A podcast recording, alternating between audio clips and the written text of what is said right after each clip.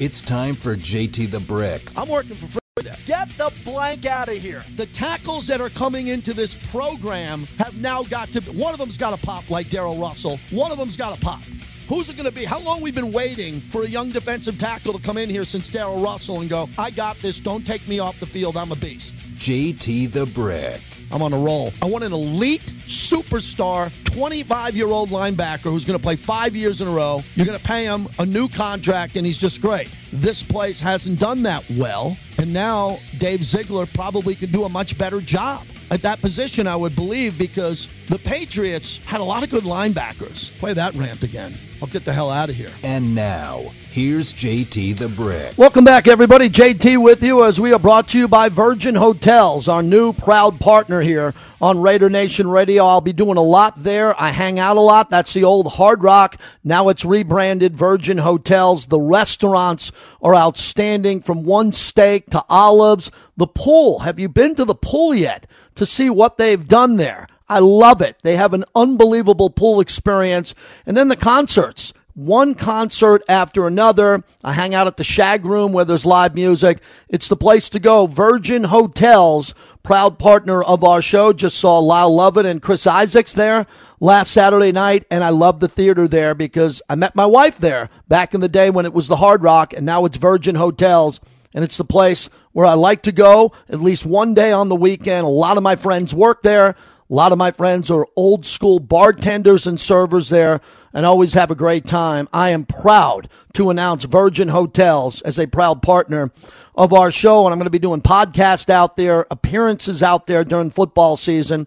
And we'll let you know. It's easy to get to. And we hope you can come out and see us there at Virgin Hotels. You know where it is. If you haven't been there in a while, Go take a look at the new footprint, see all the great restaurants, the entertainment, and the value that it brings to you right in town, especially if you're a local. Reconnect with Virgin Hotels. So the breaking news: Rob Gronkowski announced his retirement. I think this is real now.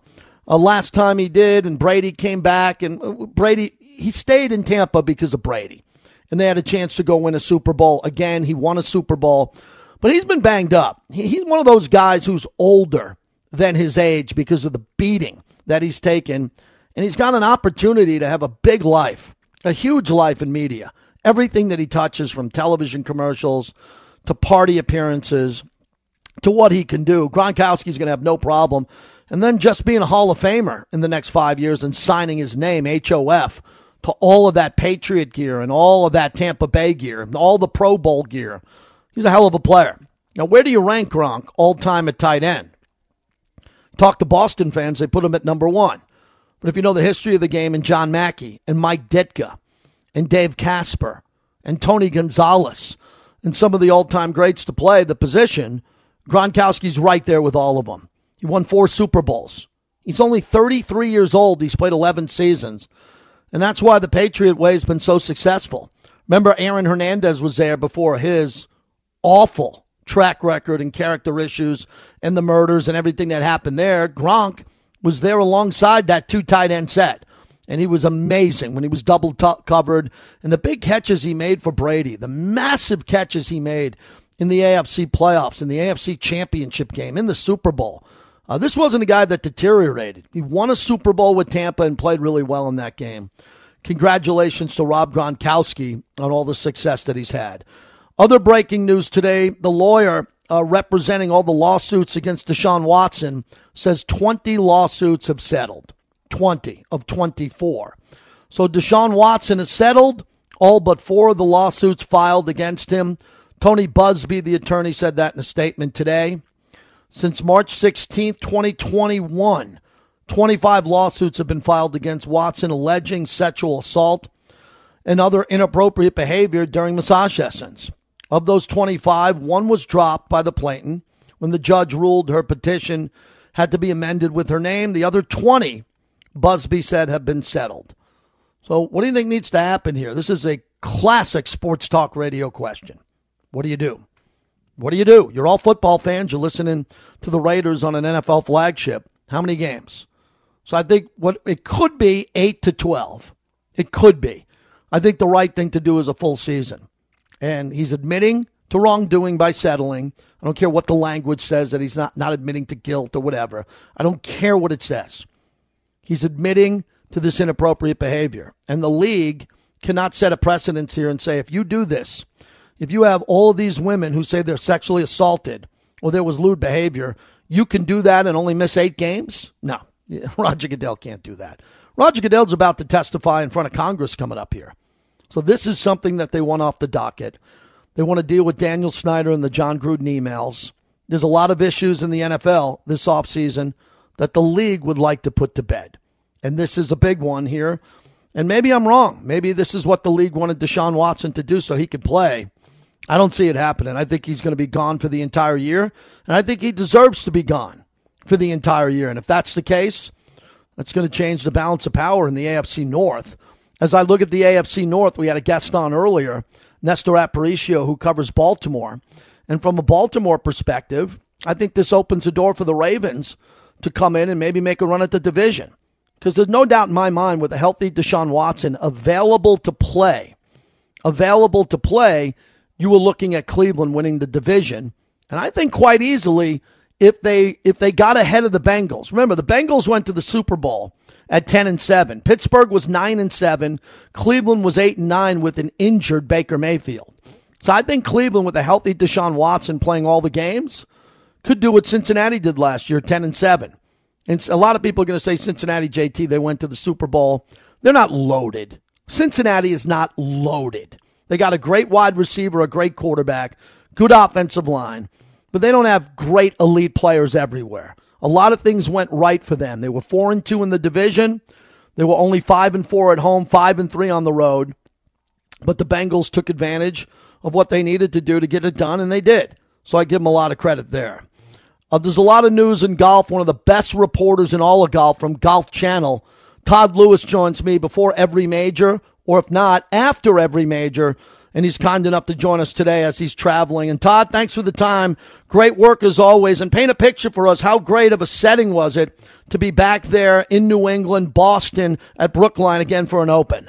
Yeah, it was great. And if you're not a golf historian, I'll just quickly educate uh, your listeners. Uh, Francis Ouimet was an amateur and won just not too long after the turn of the century in the 1900s. And because of that, exploded the game of golf in the United States. Every, everyone started picking the game up. So that, that course is so meaningful because that's where that happened uh, when he won the U.S. Open.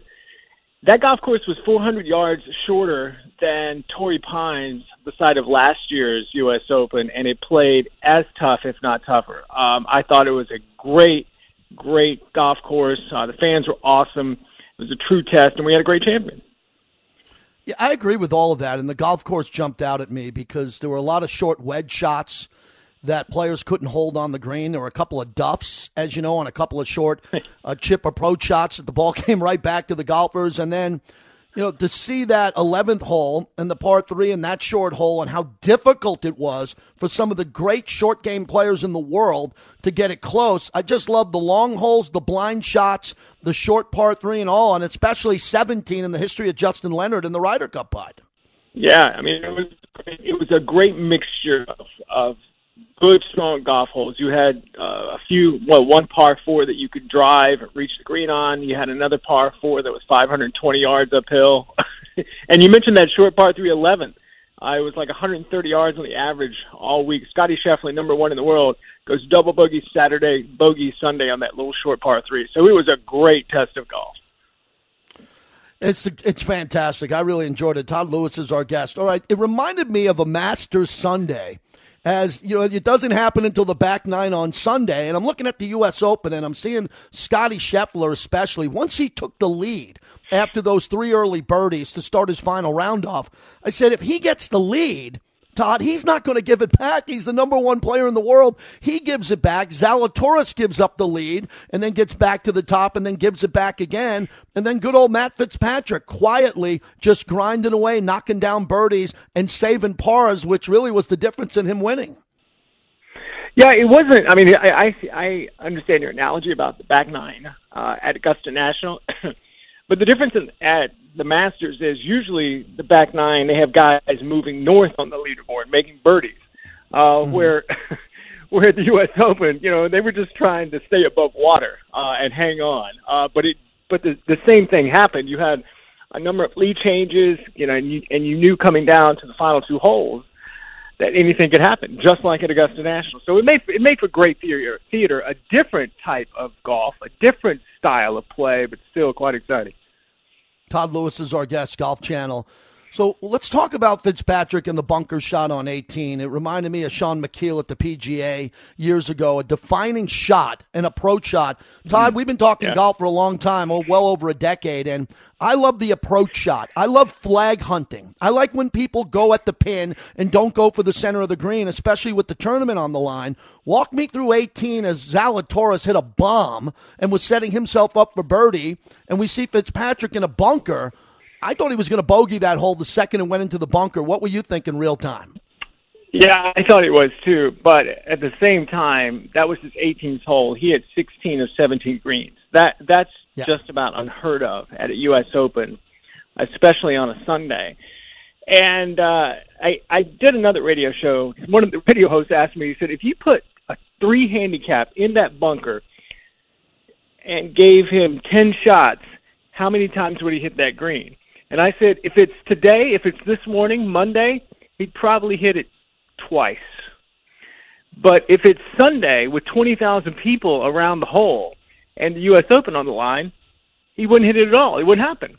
So that was an incredible shot. It was very difficult. He had to hit it over a tongue. He had to get it up in the air. He had to hit an elevated, hit it to an elevated green. And with all that pressure for him to come through like that, it's one of the great second shots into a 72nd hole at the U.S. Open ever. Yeah, I would agree with you. I'm so happy you put it that way. And because of the strength of that golf course and the history dating back to 1913 and the Justin Leonard putt we talked about at the Ryder Cup, I think yeah. that'll live in the histories and the annals of golf because you were there. That golf course is like a walking museum. What's it like in the clubhouse oh, yeah. there compared to other clubhouses you've been to covering golf? Well, it's, you know, it's, it, it reminds me a little bit of Augusta. It's understated uh, you know, but but it's just a it's, it's just a living golf museum. I mean, it's incredible. Um, all the great moments that you mentioned there. Some clubs are still there that were donated by the great winners uh, over the years. But I have to say, actually, the membership there is incredible too. I mean, I know we're talking about a country club here, and people who are listening maybe say, "Oh man, who cares about country club folks?" But this, I mean, this is, I mean, this is the home of American golf and you know you have to uh, you, Google it. I mean, this is this is where everything shifted in the game for the United States for us. Uh, you know, if it wasn't for Francis Ouimet, we may not have have have had a yeah. Bobby Jones, uh, you know, Jack Nicklaus, uh, Tom Watson, an Arnold Palmer, a Tiger Woods. Those those great American players. Todd Lewis is our guest. Todd, I just got back from Europe. I was in London and off to Amsterdam and Liverpool. And when I got to London, was downtown and I saw the biggest billboard I've ever seen for LIV Golf. I mean, a massive yeah. billboard in the heart of London at the train station, and they were putting big money behind it. And, you know, I've been talking golf a long time, and I, am wondering about this. And I was deeply affected on 9 11. Mm-hmm. I lost a fraternity brother that day. I'm pretty passionate mm. about anti Saudi money when it comes to sports, but then also hosting a national show. I know the NBA's relationship with China, and I know that there's been a lot of athletes at the Olympic level that have competed in soccer all over the world, in Iran to other parts of the world. Look, we just can't look at it as golf. We have to look at it globally. How have you evolved on this topic since you knew this was coming with LIV Golf and you were just at a U.S. Open seeing the reaction? Well, it is it is fracturing our sport. There's no doubt about it. Um, and I'm I'm deeply concerned. I'm concerned about the sport, and here's why: because we as fans, no matter what the sport, want to see the best players face off against the best players. Well, that's not happening on the PGA Tour now. Dustin Johnson's playing on this other tour. Other prominent players play other tour. Other prominent players will probably likely go to this other tour. So I mean, we've got continental plates that are shifting here. That I'm really, you know, I, I hope that the fan is is going to say, well, I don't know where the best players are, so I'm just not going to watch. I'm going to watch something else. That's that's the scary thing for me. The PGA Tour is in a really tough spot right now. In my mm-hmm. opinion, they can't outspend the Saudis so they are leaning on legacy, um, which they rightfully should do. Um, I will give you a little bit of news on what's happening. Uh, there is a player meeting uh, at the PGA Tour site this week, which is going to be the Travelers Championship. Commissioner Monahan from the PGA Tour is going to be there. He is going to send a very strong message to the members that the PGA Tour is the best tour to play. And then after that, there's going to be a PGA Tour policy board meeting. I'm getting a little bit into the government here, but mm-hmm. on the agenda is furthering its strong alliance with the DP World Tour or European Tour, investing in that tour and growing both tours to be somewhat of a global tour um, to combat the Saudis. And I'm, I'm I'm feeling that that proposal is going to be approved by the PGA Tour, and it's up to the DP World Tour to accept that proposal.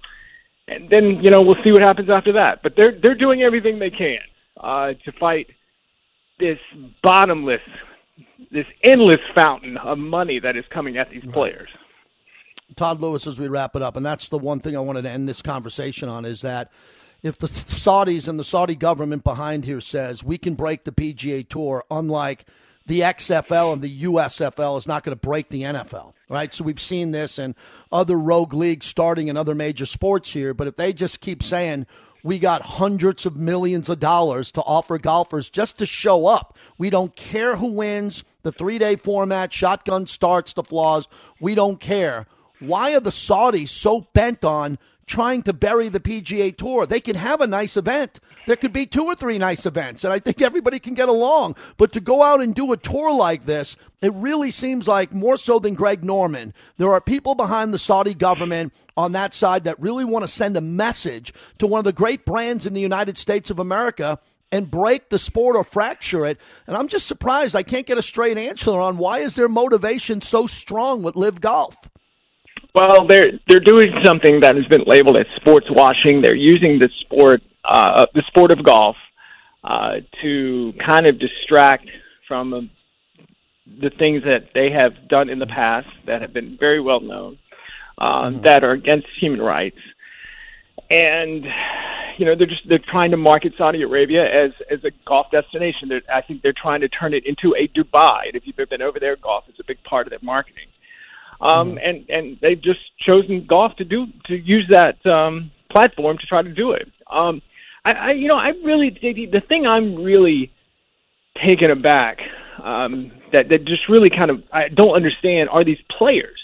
I mean, these players aren't moving from trailer parks to LIV Golf. They live in mm-hmm. twenty thousand square foot houses. Um, and I guess I guess their motivation is to play for money and not to be a champion. I mean, and that's why you have these great players that are going to be in the Hall of Fame, like oh well, Tiger's already there, and Jon Rahm and Rory McIlroy, Justin Thomas, those guys. I mean, they want to play against the best and win championships. The money is irrelevant to them. Um, I bet you Matt Fitzpatrick doesn't know that he won the biggest PGA Tour check ever given out ever. yesterday, three point one five million dollars. He doesn't care.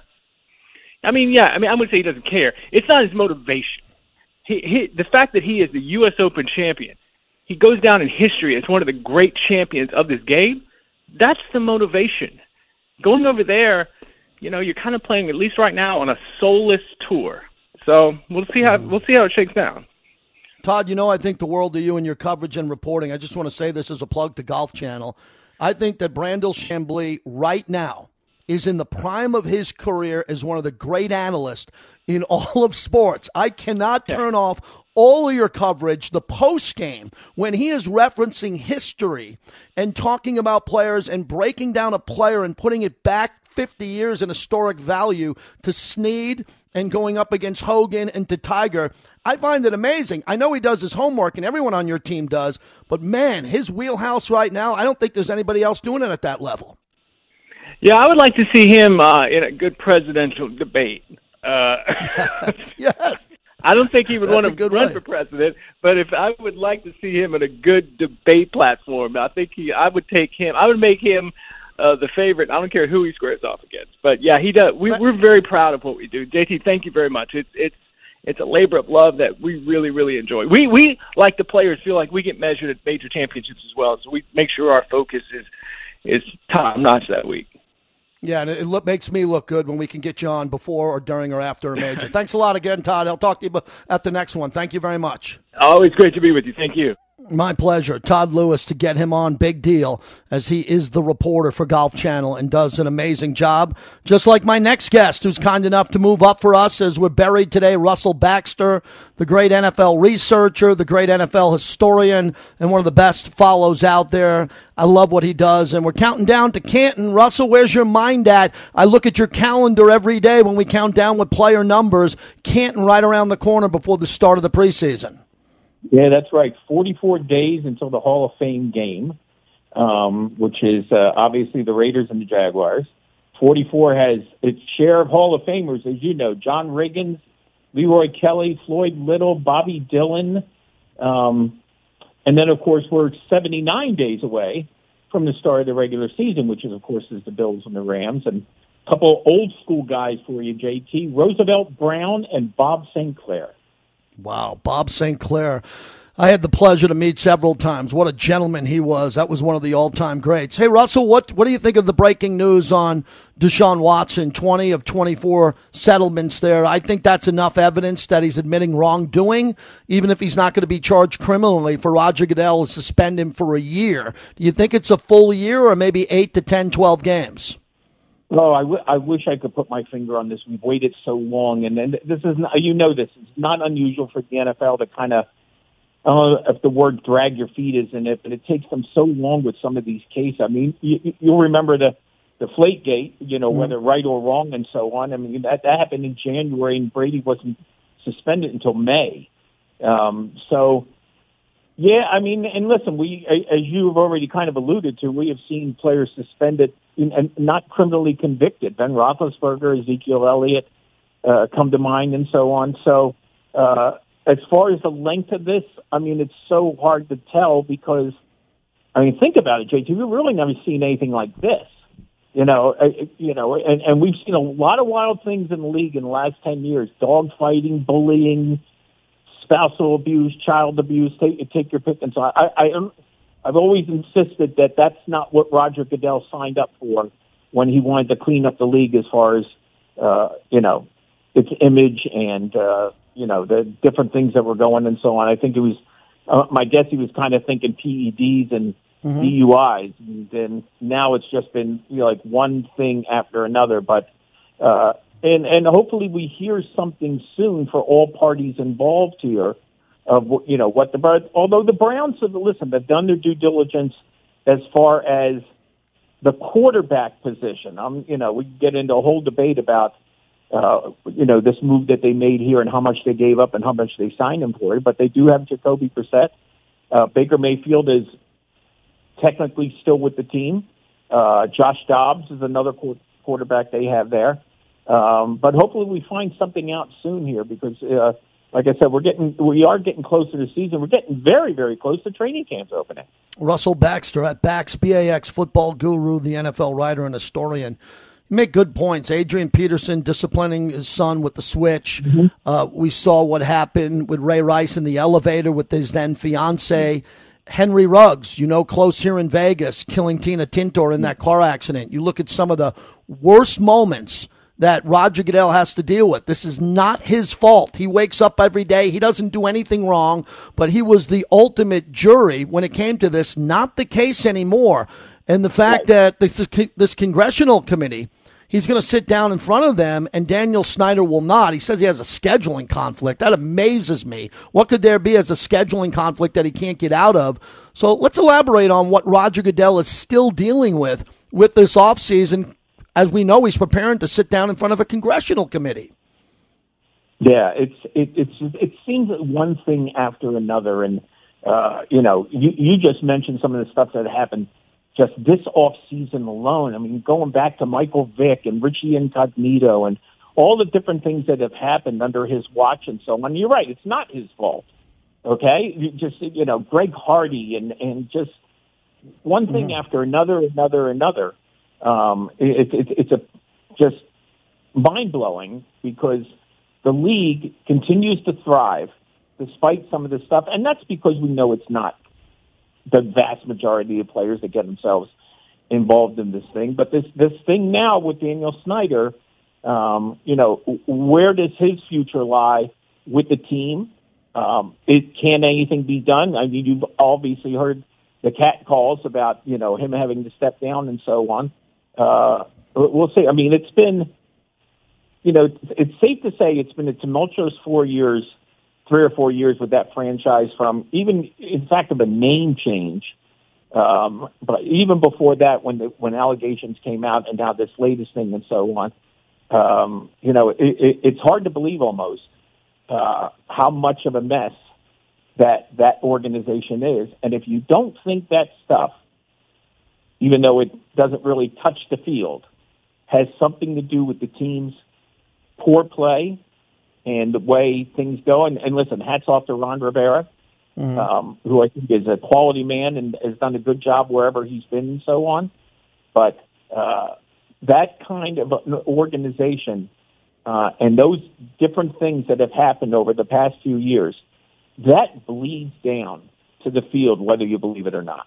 Russell Baxter, as we wrap it up. Russell, I'll see you in Canton, but before that, do you have one or two teams in the NFL that you're high on? Non playoff teams or a team maybe that didn't win a playoff game that you think could go on a run? Because last year it was Cincinnati. They were a four win team. The year before that, the year before that, they were a two win team. They stabilized the franchise and had a chance to win the Super Bowl. Give me a team or two that you think is really on the rise that you have your eye on.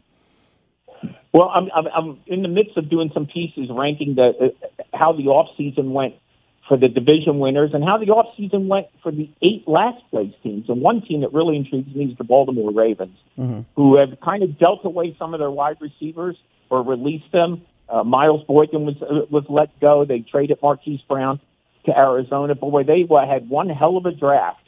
Um, and in free agency, they haven't signed a lot of players you know, but that they had the worst pass defense in the league last year.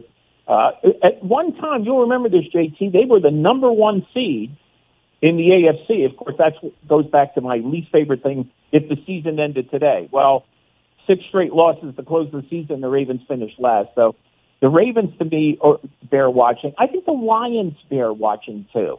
I'm not saying they're going to mm-hmm. necessarily make a move up in the division with Green Bay um, but Dan Campbell had them playing pretty feisty football. Um, they added in the draft. They didn't do anything spectacular in free agency. You know, remember a couple of years ago they signed Trey Flowers and broke the bank for him. He's no longer with the team. So to me, the Lions and the Ravens kind of bear watching. Keep something in mind. You mentioned the Bengals, JT. Three teams that finished in last place in 2020 Philadelphia, Cincinnati, and San Francisco all made the playoffs in 2021. Nice. That's a way to look at it, and that's why hope springs eternal. All teams getting high draft picks and having money in free agency all believe they have a great chance. Russell, my friend, I look forward to seeing you in Canton. I'm going to be there for, I think, from Wednesday through Sunday. So I, I hope we have multiple times to catch a beverage and catch up. That sounds like my schedule, too. I'll be arriving sometime Wednesday night. Uh, be at the game. We will definitely find each other. You're, there you go. Appreciate it. There he is, everybody. Russell Baxter, Bax football guru. He's incredible. His content every day, he takes the day, 79 games out. He gives you a whole bunch of former number 79 players and gives you stats on them. And if you wake up Raider Nation every day, if you follow him, every couple of days, there's some great insight on the Raiders. He's really good. Chris Berman's NFL researcher for years with Tom Jackson. The guy knows what he's doing. Tony Grossi's going to join us on Deshaun Watson out of Cleveland. The breaking news today, which is a massive story.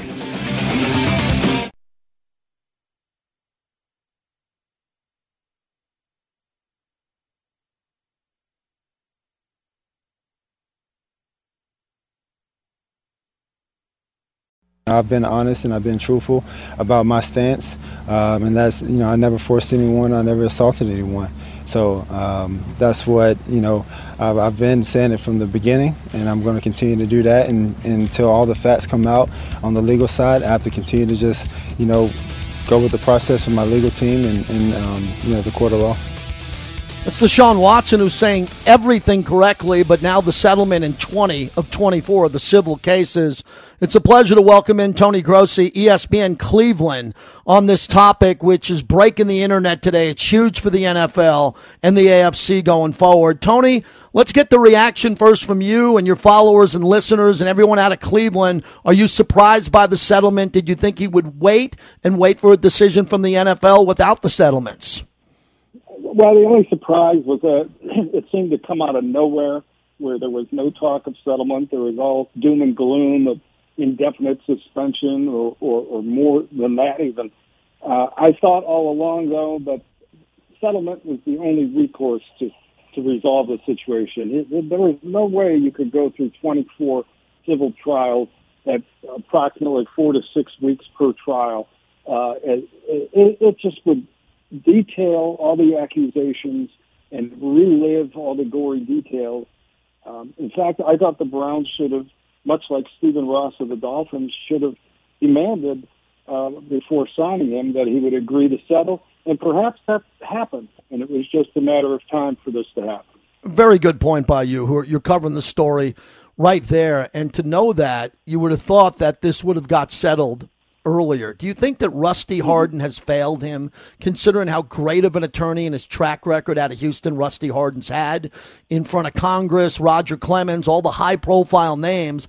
And now we're sitting here, and you and I probably said the same thing six or eight months ago. If you're going to settle, settle and do it much earlier. Yeah, well, I, I, I think Rusty Hardin was successful in in having criminal charges uh, mm-hmm. not brought up. Right? That he's a criminal defense attorney. That's his arena. And however that process worked in the grand juries, he was successful. The civil suits are a matter of money, right? Even if they were tried and the plaintiffs won, what do they win? Money. So uh, a settlement was always going to happen. It's just a matter of when. I, I think what happened to expedite it was the the the pressure, the national attention, uh, the mounting pressure. Uh, Tony Buzbee, the plaintiff's attorney, see, he that was his arena, the court of public opinion. He was very skillful in that arena. Uh, the other attorney, uh, Rusty Hardin, is skillful in the court itself, mm-hmm. and and I don't think Buzbee really wanted to get face to face with Hardin in, in a court of law uh, because that's where Hardin probably has the edge. So they came to a mutual decision to settle. And if the plaintiffs are happy with the settlement, why should anyone say it was the wrong thing to do? Tony Grossi is our guest. It's, it's, a fascinating conversation. So, what does your gut tell you? Because a lot of people are going to uh, want you to guess right on the length of the suspension here. I tweeted out earlier today a year because I don't think the league could set a precedence like this and say, if this many cases were settled, that we're going to sit here and give six to eight games here. I wouldn't be surprised if it was a year. What does your guess say? Well, I think a year would would be shocking to the team. Mm-hmm. Um, yeah, it would be a surprise to me. I I kind of believe that a settlement would uh, lower the suspension. Um, okay. Because I, I don't think the NFL wanted. I'm, wanted these details to go on and on. And I always thought that a suspension might be tied to settlement of the case, um, meaning if they suspended them indefinitely, which doesn't mean infinitely, it means just no definite timetable. One of the conditions would be settle all the cases, and, and you may, might be reinstated. So I think since he's he is settled, and he, and he has to take care of the other four, mind you. And I think I think they will eventually, but I kind of think it's closer to eight games than the full year. Tony, as we wrap it up, so eight games closer than to the full year. What do you think is going to be the reaction of the female fans in Cleveland and the female fans in the NFL? That is a large number. We're not talking 10, 20%. We're talking up to, I've heard 38%, 45%. And there's a lot of women are going to see this on Good Morning America, the evening news, cable news, and say he's settled, that he is admitting to some uh, form of wrongdoing, and we're done. We're done with the Browns, and we're done with that franchise. I think there'll be a portion of the fan base, both male and female, who take that attitude. I also think that there are there's a, a significant portion of female fans, fans, fanatics, Browns fanatics, who just want to see him on the field. Mm-hmm. And you know, until we may never know the true facts, you know, uh, or, or the amount of settlement. Uh, but I think everyone's got to be at peace with, with whatever they feel. Uh, and, and I don't know if this makes him look worse or better because it's clear, clearly a, a quicker path to being on the field than uh, trying these cases over the course of you know two years. So I, I think it's going to be a mixed bag, really, of both, both female and male fans. Thank you, Tony. Really appreciate your time on such a busy day night on this topic. Thank you. Thanks for having me. Take care, man. Tony Grossi, ESPN Cleveland. Again, we had Mary Kay Cabot on yesterday. We have Tony Grossi on. So we're having the two biggest names in Cleveland covering this story. And that's my job. Let's get to the story from the people that are following it closely. Tony made a very interesting point. His point is he believes that the suspension is tied to the settlement. I haven't heard anybody frame it that way. It's a very good point.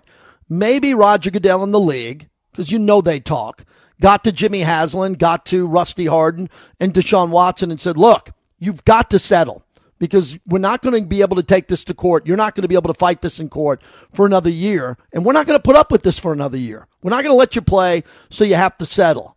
I am led to believe that he was forced to settle because I think Deshaun Watson wanted to clear his name. He often talks about his mom, his grandmother, uh, the relationships he has. He's a franchise quarterback, the highest paid quarterback of all time.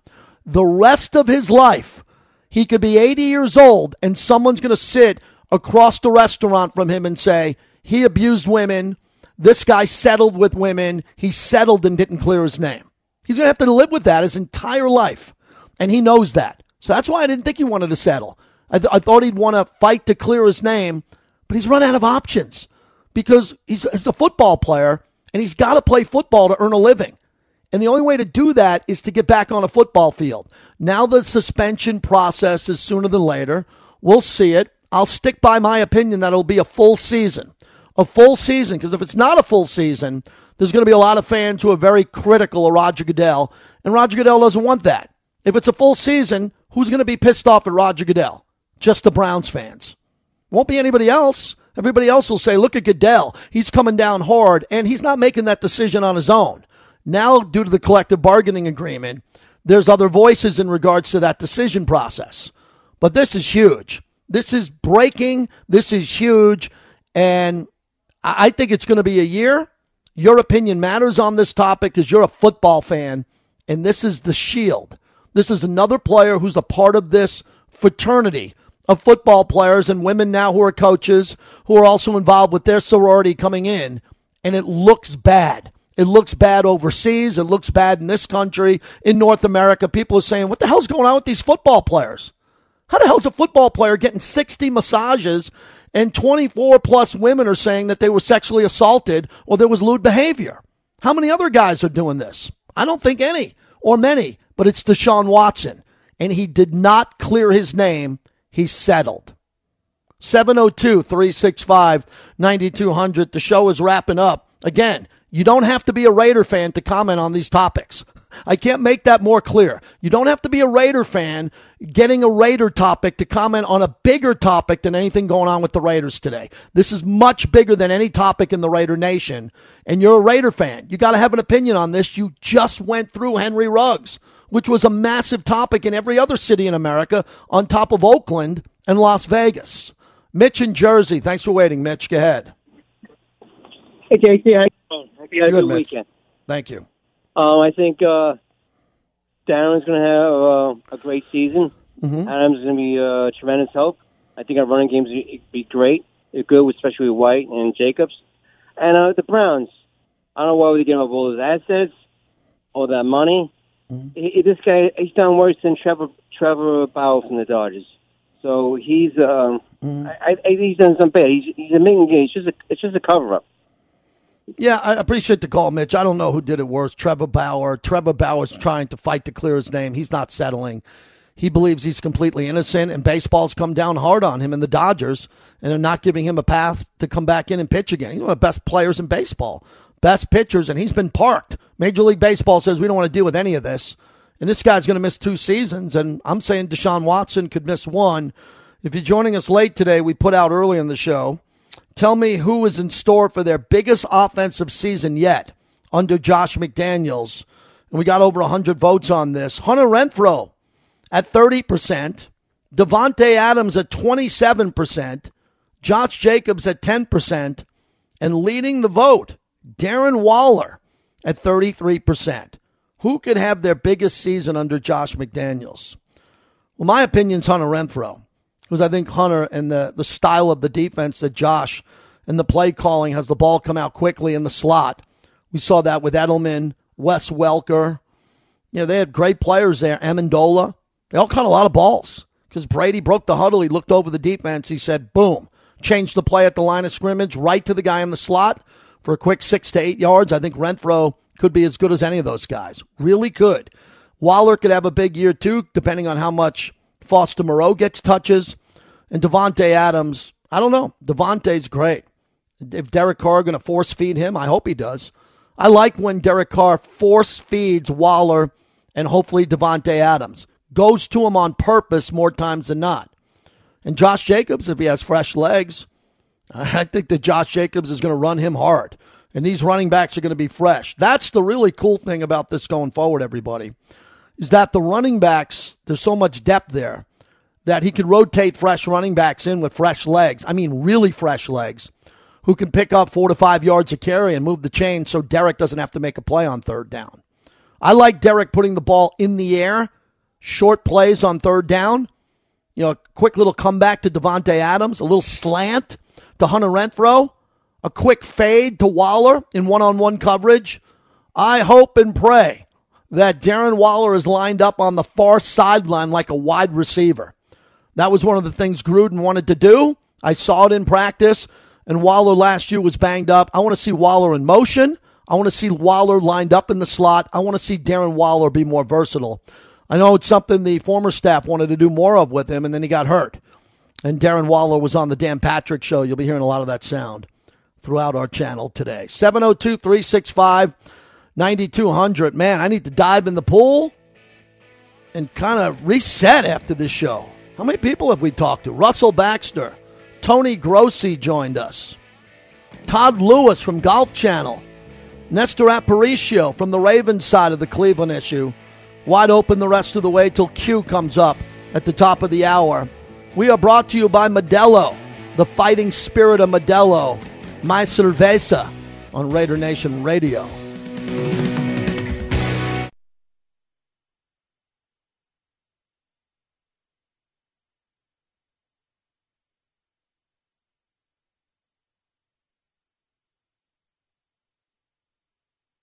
Let the celebration begin.